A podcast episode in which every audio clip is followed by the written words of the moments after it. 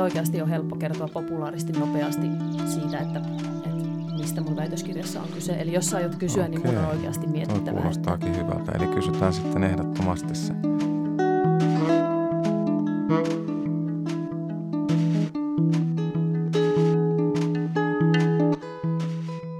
Aavistushakkuusta puhutaan, kun maanomistaja hakkaa metsänsä hävittääkseen luontoarvot aivan tarkoituksella. Hän aavistaa, että hänen metsänsä saattaisi kelvata suojelualueeksi, mutta vastustaa suojelua. Aavistushakkuu on kätevä tapa tehdä suojeluaikeet tyhjiksi. Halusin tietää, ovatko soiden maanomistajat aavistushakanneet metsiään.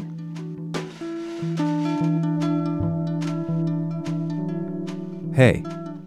Tervetuloa kuuntelemaan Suomen luonnon muutosverkkolehden podcastia. Olen Juha Kauppinen, teidän isäntänne. Näitä podcasteja lähetetään täältä Suomen luontolehden toimituksesta Lauttasaaren rumimmasta rakennuksesta kerran viikossa perjantaisin. Aiheena on luonnon monimuotoisuus, josta keskustelemassa on aina suomalainen luonnontutkija.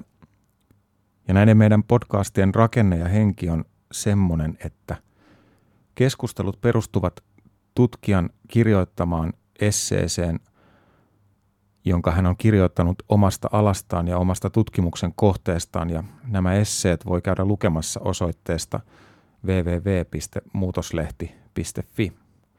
Kannattaa käydä nettisivuilla. On hyvännäköiset ja kiinnostavat sivut.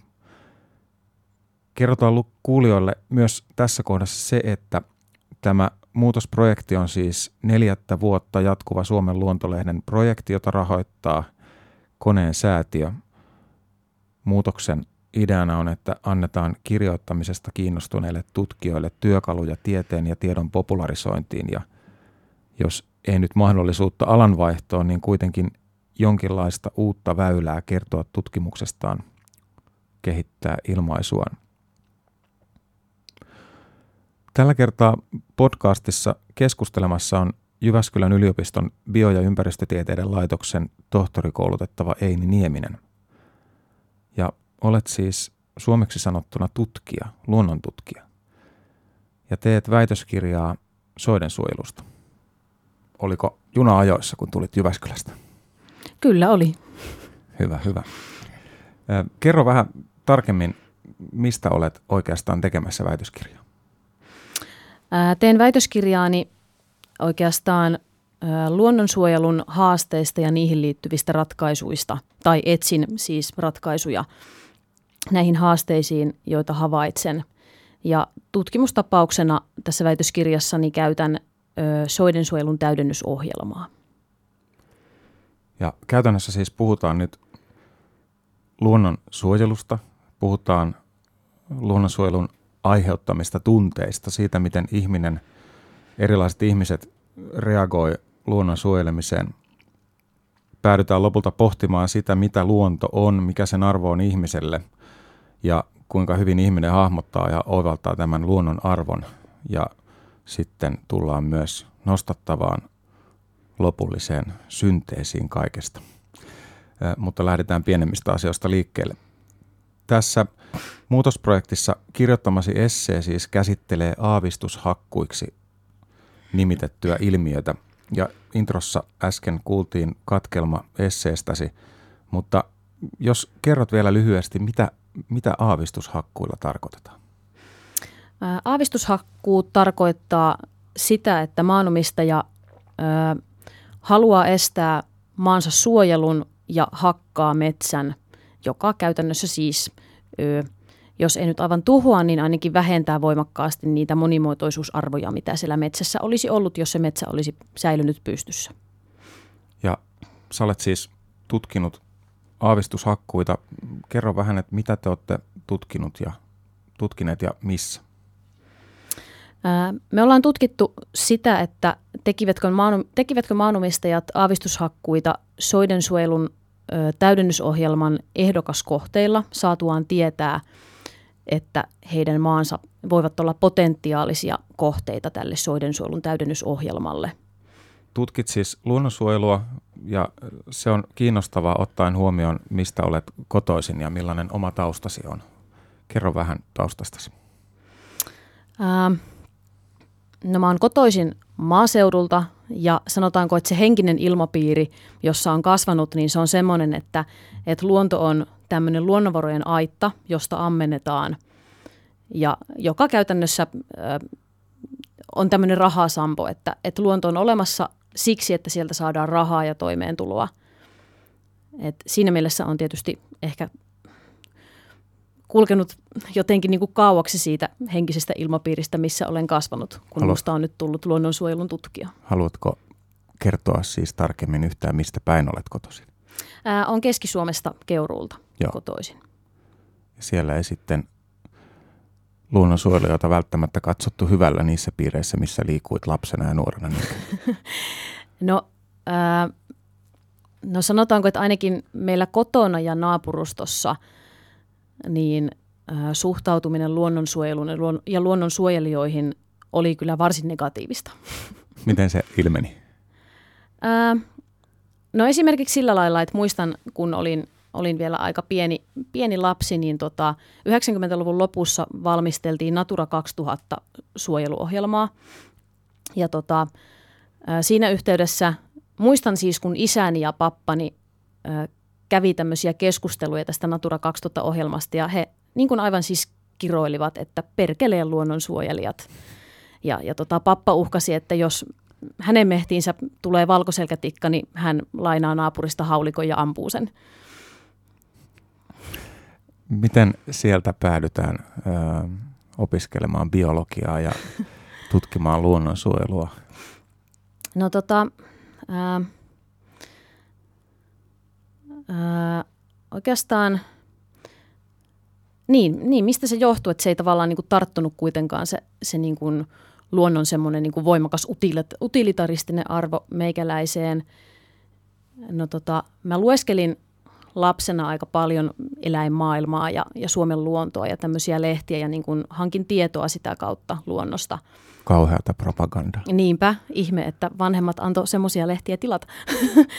tota, niin ja, ja toki on sitten joitakin tiettyjä tapahtumia, jotka muistuu ihan selvästi niin kuin näin aikuisiellä mieleen, että ne on jollain tavalla johtaneet tähän suuntaan, mihin mä nyt olen päätynyt. Minkälaisia tapauksia? Mikä, kerro joku esimerkki. No yksi hyvä esimerkki on, on tota semmoinen iso kuusikko, joka sijaitsi siinä varsin lähellä, lähellä tota niin mun vanhempien pihapiiriä. Ja tota, mä ruukasin käydä sillä kuusikossa ja mulla oli semmoisia omia luonto-ohjelmia, joita, joita mä niin kuin selostin ja, ja tota, esitin. esitin tässä kyseessä metsässä. Että mä olin monesti niissä luonto-ohjelmissa susi tai ahma tai joku tämmöinen niin suuri ja karismaattinen lintu tai nisäkäs. Selostava susi. Niin, kyllä, kyllä. Et mä samaan aikaan, kun mä selostin sitä luonto-ohjelmaa, niin mä olin itse se päähenkilö, ikään kuin se jokin eläin. Ja tota, sitten jonain syksynä sinne ilmestyi sitten punaiset kuitunauhat sinne, sinne sen kuusikon ympärille. Ja totta kai mä tiesin jo sen ikäisenä, että mitä se tarkoittaa. Se tarkoittaa sitä, että se metsä tullaan hakkaamaan – mutta jotenkin se tuntui siltä, että, että no, että ehkä, ehkä sitä nyt ei kuitenkaan hakata ja ehkä se ei kuitenkaan oikeasti tapahdu. No sitten jonakin myöhäisyksy-iltapäivänä tulin koulusta ja, ja tota näin sitten, että, että nyt siellä on, näin ja kuulin, että nyt siellä on metsäkone töissä. Ja säntäsin tietenkin sitten paikalle katsomaan, katsomaan että mitä siellä tapahtuu ja tein sen vielä silleen hassusti, että lähestyin sitä metsäkonetta sieltä niin kuin metsän puolelta ja, ja niin kuin varoin tiukasti, että, että konekuski ei vaan näe mua. Ja tota, muistan niin kuin siinäkin ajatelleeni, että, että mä oon nyt se joku susi tai mm. ahma tai, tai joku niin kuin luonto-ohjelmieni hahmo. Ja tota, ää, se, se niin kuin, muistan kun katselin sitä konetta, niin se ajatus mulla oli se, että eihän tätä nyt oikeasti voi hakata. Että eihän näin voi tehdä. Ja tota, vaikka tiesin, missä ne kuitunahot siellä kiertelee, että ne kiertää sen koko kuusikon, niin ajattelin, että ei sitä varmaan kokonaan hakata, että ehkä joku pieni pala vaan jostain, jostain reunasta otetaan. No hakkuu eteen ja, ja tota, lopulta sitten koneet poistu sieltä, sieltä kohteelta, kun hakkuu oli tehty. Ja tota, menin sitten, sitten tarkastamaan vaurioita niin sanotusti. Ja tota, muistan sen, kun siitä kuusikon läpi virtasi semmoinen puro – jonka ympärillä kasvo, kasvo semmoista lepikkoa, niin miten irvokas näky se oli, kun ne lepät oli pystyssä vielä siellä, siellä purorannassa, miten kuten pystyssä, siellä keskellä sitä hakkuaukkoa. Et, et se koko, se koko maisema oli muuttunut niin totaalisesti, että mä en enää laisinkaan tunnistanut sitä ja se kone oli vielä ajanut sitä puron yli ja, ja tota, että se puro oli niin kuin rikkoutunut siinä.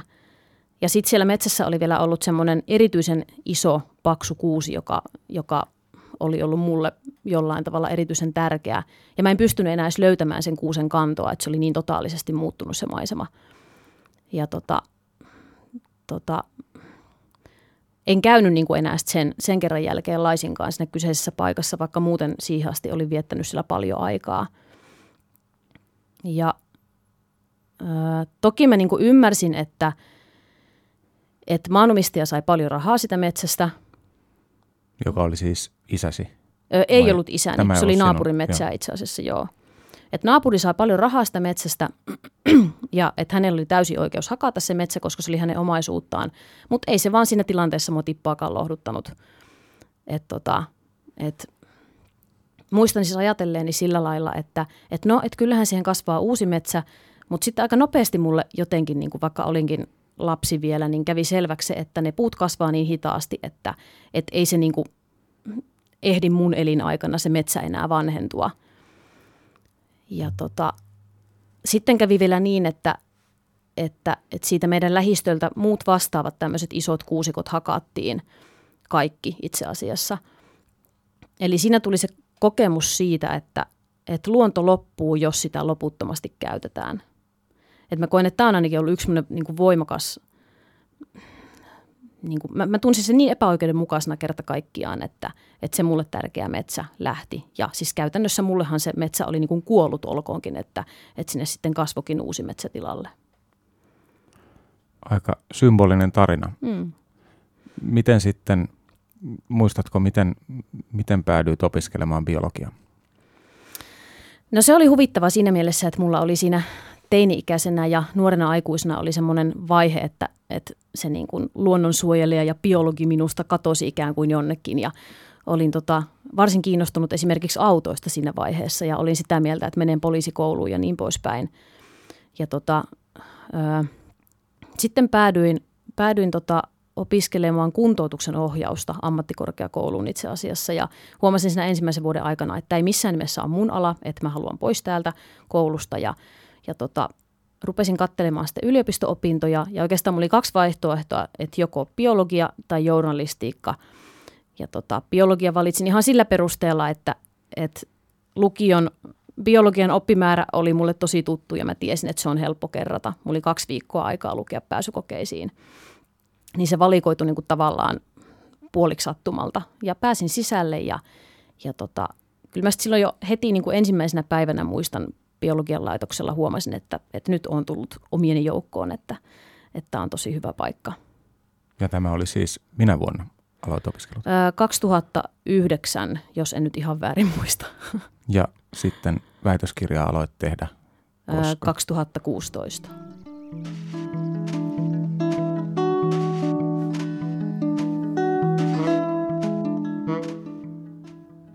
Hakkuaukko on iso – Tavallisesti näin suuria näkee vain Lapissa. Pikkuinen purovarsikorpi kattaa vain murtoosan koko hakkuusta. Soidensuojeluohjelman maastokäynneistä tiedotettiin maanomistajille etukäteen, joten tämä metsänomistaja on netonnut sievoisen summan tietäen, että samalla kaatuu luonnon kannalta arvokas korpimetsä. Onko hänellä mahtanut olla akuutti rahantarve? Jospa auto hajosi, tai lähiomainen tarvitsi rahaa, tai saattahan olla, että maanomistaja elää metsästä ja saa sieltä valtaosan tuloistaan. Siinä tapauksessa hänellä lienee tarkat hakkuusuunnitelmat metsilleen. Ehkä nyt vain sattui olemaan tämän palstan vuoro. Vai olisiko maanomistaja hakannut siksi, että korven suojelu varmasti estyisi? Eihän äskettäin aukoksi pantua metsää kannata suojella, kun ei sillä kuitenkaan mitään suojelun arvoista ole. Mikäli tämä on ollut maanomistajan motiivi, seison nyt aavistushakkuun ytimessä.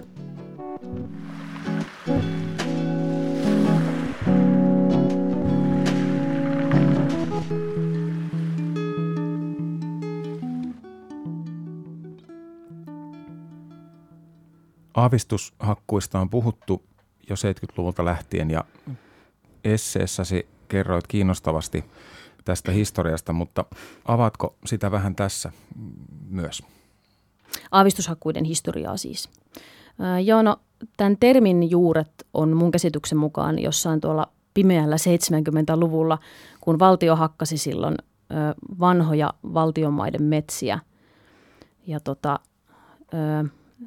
minust, mulla on semmoinen käsitys, että viimeistään 90-luvulla tämä termi levisi myös yksityismaille sitä kautta, kun 90-luvulla tehtiin monia tämmöisiä valtiojohtoisia suojeluohjelmia, niin kuin vaikka just Natura 2000, rantojen suojeluohjelma, vanhojen metsien suojeluohjelma. Eli silloin yksityiset maanomistajat ää, joutuvat suojelutoimien kohteeksi ja, ja tota, he rupesivat sitten protestoimaan, protestoimaan näitä suojeluohjelmia vastaan tekemällä aavistushakkuita. Eli tässä nyt jos ajatellaan näitä korpia, iso kehys on siis se, että kuten esseessäsikin kirjoitit niin, ja kerroit, on se, että hakkuut kasvavat ja ovat kasvaneet kaikkina vuosina vuoden 2013 jälkeen on sisällä hakattu enemmän kuin aiemmin. 2017 ja 2018 on ennätysvuosia. Niiden aikana Suomessa on hakattu enemmän metsiä kuin koskaan aikaisemmin. Ja tässä on siis kyse metsistä, mutta kuitenkin on kyse myös soista. Suot ja metsät meidän luonnon tärkeimpiin lukeutuvia elinympäristöjä ovat molemmat – joita arkiajattelussa voisi pitää ihan eri asioina. Mutta luonto, kun on luontoa ja siellä rajat ei koskaan ole niin selkeitä, niin luonto vaan sattuu olemaan semmoinen, että kun se tänne on kolonisoinut ja levinnyt viimeisimmän jääkauden jäätiköitymisvaiheen jälkeen, niin se on kokoelma elämää, jota silloin on ollut tarjolla ja jota tänne silloin on voinut vaeltaa. Ja luonto ei ole päättänyt synnyttää metsiä ja soita, vaan tänne on vaeltanut elämää, mitä maapallolla riittävän lähellä suomeksi kutsua aluetta on silloin ollut tarjolla, ja joihinkin paikkoihin on kasvanut metsä, joissain paikoissa on ollut liian märkää metsälle, vesi on jäänyt makaamaan, on syntynyt suo, kostea, märkä elinympäristö, ja aina tämä raja ei ole selvä. Joskus kosteapohjaiseen paikkaan syntyy suo, jossa sitten kasvaa sankka, kuusikko tai männikkö. Ja tällaista suota, jossa on sankka, peikkometsikkö, kuusikko, kutsutaan korveksi suunnilleen. Korvet on hienoja paikkoja. Kerrotko, mitä biologille oikeastaan tarkoittaa tarkalleen sanottuna korpi? Se ei siis ole vain se paikka, että mennään korpeen, eli mennään niin kuin kaupungin ulkopuolelle, vaan sillä on tarkempi määritelmä. Joo, eli korpi on ö, yksi suoluontotyypeistä näin laajasti määriteltynä. Ja korpi on siis puustoinen suo. Ja ö, tyypillisimmillään, näin kun korpea katsoo, niin luonnontilaisessa korvessa on tosiaan jykevä kuusipuusto ja usein runsaasti lahopuuta. Siellä voi olla, tai usein onkin, onkin tuota yksittäisiä jykeviä lehtipuita seassa. Ja ö, se, mikä erottaa korven tämmöisestä kivennäismaan kuusimetsästä, on turve. Eli soilla on siis aina kostea maaperä ja ö, ja tota, jonkin, vähintään jonkin paksunen turvekerros. Ja tota, usein ihmiset ei välttämättä edes erota sitä, että ollaankin suolla silloin, kun ollaan tämmöisessä jykeväpuustoisessa korvessa. Mm. Eli se niin kuin vankka metsä, minkä ihmiset näkee siellä korvessa, niin se ei niin kuin vastaa sitä ihmisten tyypillistä käsitystä suosta. Ja kun korpia hakataan, ne usein myös ojitetaan. Mitä tällöin syntyy? Äh, syntyy tämmöinen niin sanottu turvekangas, eli äh, suo kuivaa, se korpi lakkaa olemasta korpi ja tota, hiljalleen tämä turvekerros alkaa palaa sieltä pois ja tota, totta kai niin kuin lajisto muuttuu sen mukana, kun, kun korpi kuivahtaa, niin äh, korvelle tyypilliset lajit väistyy pois. Tilalle tulee tämmöisiä kuivamman maan lajeja. Monesti myös se lajisto yksipuolistuu siinä, siinä kun tämä korpi ojitetaan. Ja nyt pikkuhiljaa kurotaan kokonaiskuvaa kasaan. Ollaan siis puhuttu metsien hakkuista. Seuraavaksi puhutaan hetki soidensuojeluohjelmasta ja sen täydennysohjelmasta. Kerro ensin, mikä on, mikä on soidensuojeluohjelma? No soidensuojeluohjelma toteutettiin 70-80-lukujen taitteessa – Eli silloin ensimmäistä kertaa suojeltiin ö, valtakunnallisesti suoelinympäristöjä. Eli soidensuojeluohjelma oli tämmöinen koko maan kattava suojeluohjelma, jolla siis käytännössä luotiin tämä nykyään olemassa oleva soidensuojeluverkosto Suomeen. Ja sen niin kuin perimmäisenä tavoitteena oli siis suojella viimeisiä luonnontilaisia soita.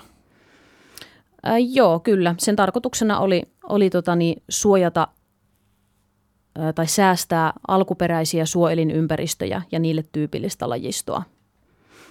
Ja tämä oli siis 1900-lukua, 70-80-lukujen taitetta. Sitten tullaan tälle vuosituhannelle ja nostetaan esille toinen sanahirviö, joka meidän on nyt ymmärrettävä, soidensuojelun täydennysohjelma. Ja tämä on nyt siksikin kiinnostavaa muun muassa, koska eihän tietysti muutenkaan mikään voisi olla mielenkiintoisempaa, mutta tämä siis liittyy sun väitöskirjan aiheeseen siihen, miksi olet alun perin alkanut tutkia soidensuojelua – Kerro vähän siitä, miten päädyit tutkimaan tätä aihetta. Ää, eli tämä soidensuojelun täydennysohjelma, ää, sen valmistelu alkoi vuonna 2012 ja tota, se oli alun perin tarkoitus toteuttaa tämmöisenä luonnonsuojelulain mukaisena suojeluohjelmana, joka siis käytännössä tarkoittaa sitä, että, että maanomistajien maat olisi pystytty lunastamaan suojeluun – Eli käytännössä pakkosuojelemaan, jos halutaan käyttää tämmöistä, tämmöistä tota, ää, ehkä aika kielteistä, sanaa. kielteistä termiä. Niin. Eli lain, lain nojalla suojelemaan. Niin, kyllä. Ja, tota, ja sillä, siinä täydennysohjelmassa, jos mennään vielä siihen hetkeksi, että mitä se joo. täydennysohjelma tarkoittaa, se tarkoittaa siis sitä, että e, eikös tässä ohjelmassa oli niin kuin ideana se, että, että ne, tai monissa paikoissa oli tarkoitus nimenomaan suojella suoalueita, joilla, joilla niin kuin ikään kuin tuetaan tätä ensimmäistä soidensuojeluohjelmaa. Joo. Saadaan niin kuin toisinsa kytkeytyneitä suoalueita, lähellä toisiaan olevia suoalueita. Ja, Joo, ja, ja siis uhanalaisuusarvioinneissa havaittiin, että että suoelinympäristöjen ja suolajiston tila heikkenee jatkuvasti ja Näistä. ne uhanalaistuu. Eli Aivan. todettiin käytännössä, että tämä nykyinen soidensuojeluverkosto ei riitä turvaamaan suoelinympäristöjä ja suolajistoa. Siksi ja. perustettiin siis tämä soidensuojelun täydennysohjelma. Joka sitten kariutui. Mitä joka, tapahtui? Joo, joka sitten kariutui. Eli tosiaan tota, ää, vuonna 2014 erinäisten poliittisten myllerrysten takia vihreät lähtivät silloisesta hallituksesta – ja tota, Ville Niinistö oli silloin ympäristöministerinä, kunnes tosiaan sitten vihreät häipyivät hallituksesta ja, ja tota, kokoomuksen Sanni Graanlaasonen valittiin sitten ympäristöministeriksi Ville Niinistön tilalle. Ja tota, siinä likimain ensi töikseen niin tuota Sanni Graanlaasonen halusi selvittää, että voitaisiinko soitakin suojella vapaaehtoisesti, niin kuin metsiä oli koko 2000-luvun ajan suojeltu tämän Metso-ohjelman kautta vapaaehtoisesti ja ihan onnistuneesti – ja tota, ää, hän sitten teki tämmöisen poliittisen päätöksen, että, että maanlunastusvaihtoehto tästä soidensuojelun täydennysohjelmasta poistettiin, eli käytännössä tämä ohjelma vapaaehtoistettiin. Ja tota, tämä oli oikeastaan sitten semmoinen alkusysäys myöskin mun väitöskirjalle, että mulla ja mun ohjaajilla heräsi kysymys, että, että mitä se käytännössä tarkoittaa suoluonnolle kun tämä soidensuojeluohjelma vapaaehtoistettiin. Eli me haluttiin tietää, että voidaanko suoluontoa suojella yhtä tehokkaasti vapaaehtoisin keinoin kuin mitä olisi voitu tämän lakisääteisen suojeluohjelman avulla. Ja sitten toisaalta, että, että mitenkä suojelun taloudelliset kustannukset käyttäytyy siinä tilanteessa, kun suojeluohjelma vapaaehtoistetaan. Ja nämä aavistushakkuut, joista aloitettiin tätä koko meidän juttu tässä, niin liittyy siis tähän hommaan sillä tavalla, että – kun maanomistajille alkoi tulla tietoja vuonna 2013 tästä tekeillä olevasta soidensuojelun täydennysohjelmasta, jonka oli tarkoitus olla tällainen velvoittava lakiin perustuva suojeluohjelma, ja että heillä maanomistajilla on maillaan mahdollisesti puustoisia soita, jotka otettaisiin tämän ohjelman piiriin niin on sitten oletettu ja esitetty epävirallisesti kaikenlaisissa keskusteluissa, että maanomistajat olisivat alkaneet hakata puustoisia soitaan joukoon, jotta ehtisivät realisoida näiden soiden puut, niiden rungot. Ja, ja tällöin niillä mailla sitten hakkuiden jälkeen ei enää olisi tietenkään suojeluarvoa ja tämä niin sanottu uhka niiden suojelusta väistyisi. Ja tässä olisi siis kyse aavistushakkuista. Ja mennään kohta teidän, teidän tutkimuksen kiinnostavimpiin tuloksiin tai tulokseen, mutta puhutaan sitä ennen vähän yleisellä tasolla siitä, että suojelu ärsyttää joitain ihmisiä. Tässä koko keskustelussa on oikeastaan pohjalla tämä ajatus koko aavistushakkuu asiassa ja kaikessa tähän liittyvässä. Siinä on kyse niin kuin isosta periaatteellisesta asiasta, eli siitä, että pitäisikö luontoa suojella enenevässä määrin lainavulla vai jollain muulla tavalla käytännössä vapaaehtoisesti. Ja niin kuin tuossa äsken jo totesit, niin metsi, metsiä on Suomessa suojeltu 2000-luvulla vapaaehtoisesti ja sitten voi sanoa, että myös soiden suojelua on, on vapaaehtoista suojelua on edistetty nimenomaan tämän velvoittavan, velvoittavuuteen perustuvan ohjelman keskeyttämisen myötä silloin 2014 keskeytetyn ohjelman jälkeen on sitten tämä suunta otettu soidensuojelussa myös. Ja sä olet tutkinut sitä, miten vapaaehtoisuus toimii soidensuojelussa, niin mitä olet siinä huomannut? Käytännössä huomasin, että vapaaehtoisuus soidensuojelussa ei toimi.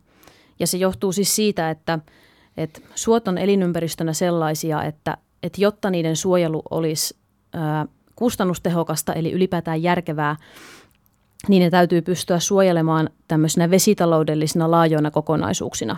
Ja Suomessa, kun maanomistus on hyvin pirstaloitunutta ja yksityistä maanomistusta on paljon, niin monissa tapauksissa, jos mennään siis tiukan vapaaehtoisuuden mukaan, niin se tarkoittaisi sitä, että, että jos yhdenkin maanomistajan negatiivinen kanta suojeluun ö, riittää poistamaan koko sen, sen suokokonaisuuden näiden suojeltavien soiden joukosta, niin ö, se mahdollinen suojeltava joukko, suojoukko kutistuu varsin pieneksi.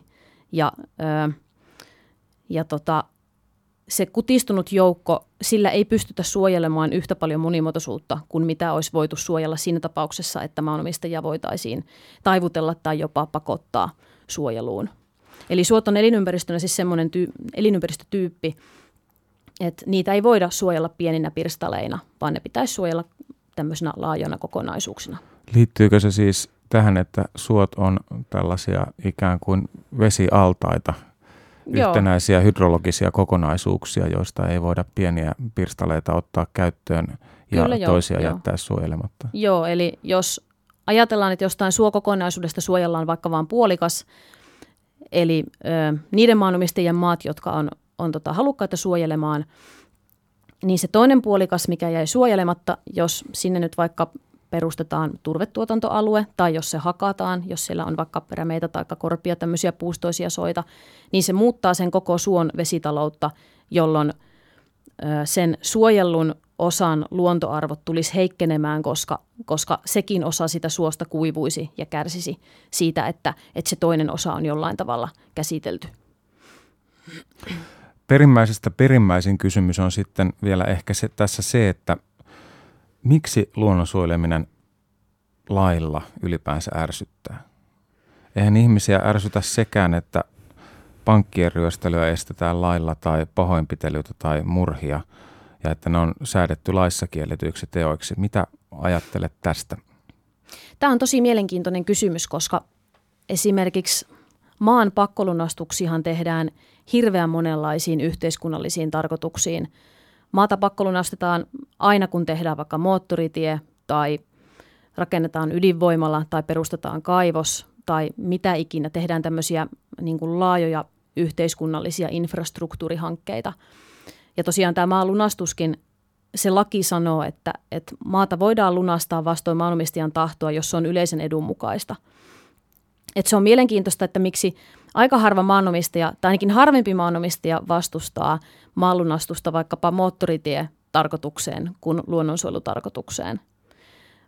Et, et joitakin tutkimuksia, tai aika, aika moniakin tutkimuksia on tehty, ja tota, se on minusta mielenkiintoinen pointti, että – että vaikka voisi kuvitella, että maanomistaja harmittaa siinä luonnonsuojelussa se taloudellinen menetys, niin se itse asiassa, vaikka se taloudellinen menetys voi olla siellä top kolmosessa tai top vitosessa, niin se hyvin harvoin on ensimmäinen syy sille maanomistajalle sille, että, että se vastustaa suojelua.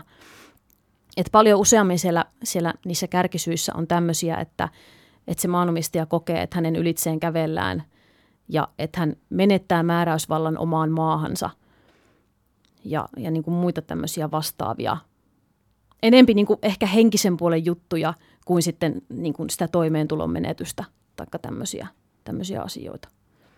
Hmm.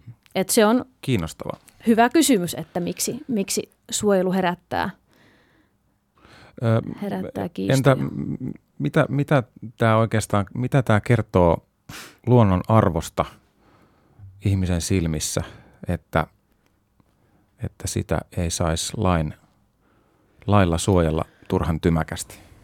No minusta ehkä enemmän kuin luonnon arvosta, niin se kertoo ö, tiedon puutteesta tai tämmöisestä ymmärtämättömyydestä. Tarkoitan tällä siis sitä, että, että usein ihmiset ajattelee, että kyllähän luonto selviää, että me voidaan tehdä sille ihan mitä tahansa ja, ja kyllä aina silti, silti niin kuin eliöt pärjää ja, ja tota, että luonnolla ei ole mitään hätää. Että ihmiset ajattelee, että luonto on niin suuri ja laaja, että ihminen ei pysty tuhoamaan sitä kokonaan. Mutta nythän ollaan tilanteessa, jossa, jossa tota, esimerkiksi monimuotoisuus hupenee ihan todella kovaa kyytiä maailmanlaajuisesti, niin Suomessa kuin muuallakin maailmassa. Ja minusta tuntuu, että ihmiset ei vaan ymmärrä, että, että monimuotoisuus on se, joka ylläpitää ekosysteemejä ja ekosysteemitoimintoja, jotka taas on elinehto koko ihmiskunnan säilymiselle ja tulevaisuudelle.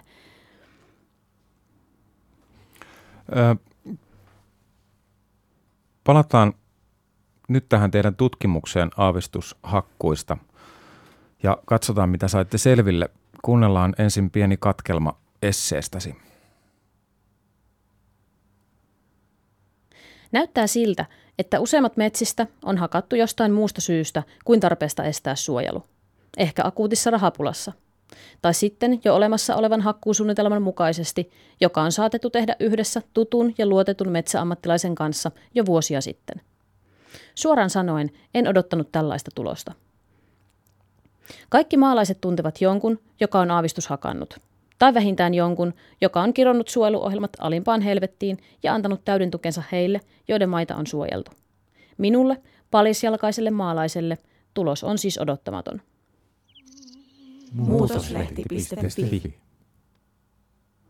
Tutkimuksen tulos pähkinänkuoressa on siis se, että kun soidensuojelun täydennysohjelmaa valmisteltiin vuonna 2013, se ei käynnistänyt merkittävää aavistushakkuiden aaltoa maanomistajien keskuudessa. Voisiko näin kiteyttää? Kyllä joo. Mitä tämä nyt käytännössä tarkoittaa? Syntyykö väitöskirja? No syntyy väitöskirja, joo. Tota, ää, sanotaanko, että mulla oli ehkä just taustani takia semmoinen voimakas ennakko-oletus, että totta kai sieltä löytyisi viitteitä aavistushakkuista. Ja se oli niin kuin todella mulle yllätys, kun, kun tota niin, tämmöistä systemaattista, systemaattisia aavistushakkuita ei sitten sieltä aineistosta löytynytkään. Ja ää, samalla se on tietysti jotenkin hyvin lohdullista, että, että, tota, että mistä se sitten ikinä johtuukaan, että ihmiset ei aavistushakkuita tehneet tämän soidensuojelun, täy, soidensuojelun täydennysohjelman puitteissa. Että onko sitten suomalaiset, pelkääkö ne kuitenkin auktoriteetteja tai kunnioittaa auktoriteetteja niin kovasti vai ehkä he sitten vaan niin kuin olivatkin iloisia siitä, kun saavat kuulla, että heidän maallaan onkin mahdollisesti tämmöisiä arvokkaita luontopiirteitä ja halusivat sitten sen takia säästää näitä metsiä hakkuilta.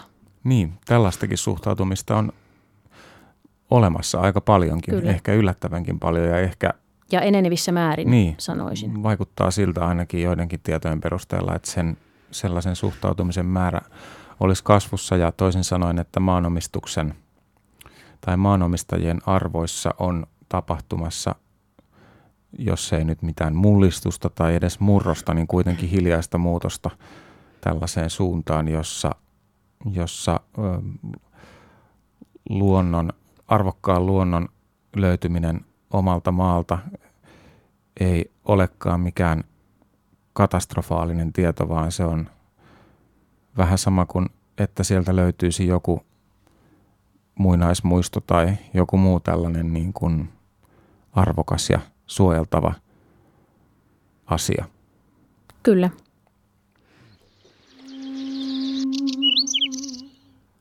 Tutkimukseni puhuu sen puolesta, että jos aavistushakkuita koskaan on tapahtunut laajassa mittakaavassa Suomessa, nuo ajat ovat takanapäin. Rikkaita luontoarvoja ei ole tarpeen salata maanomistajilta. Päinvastoin. Niistä kannattaa kertoa.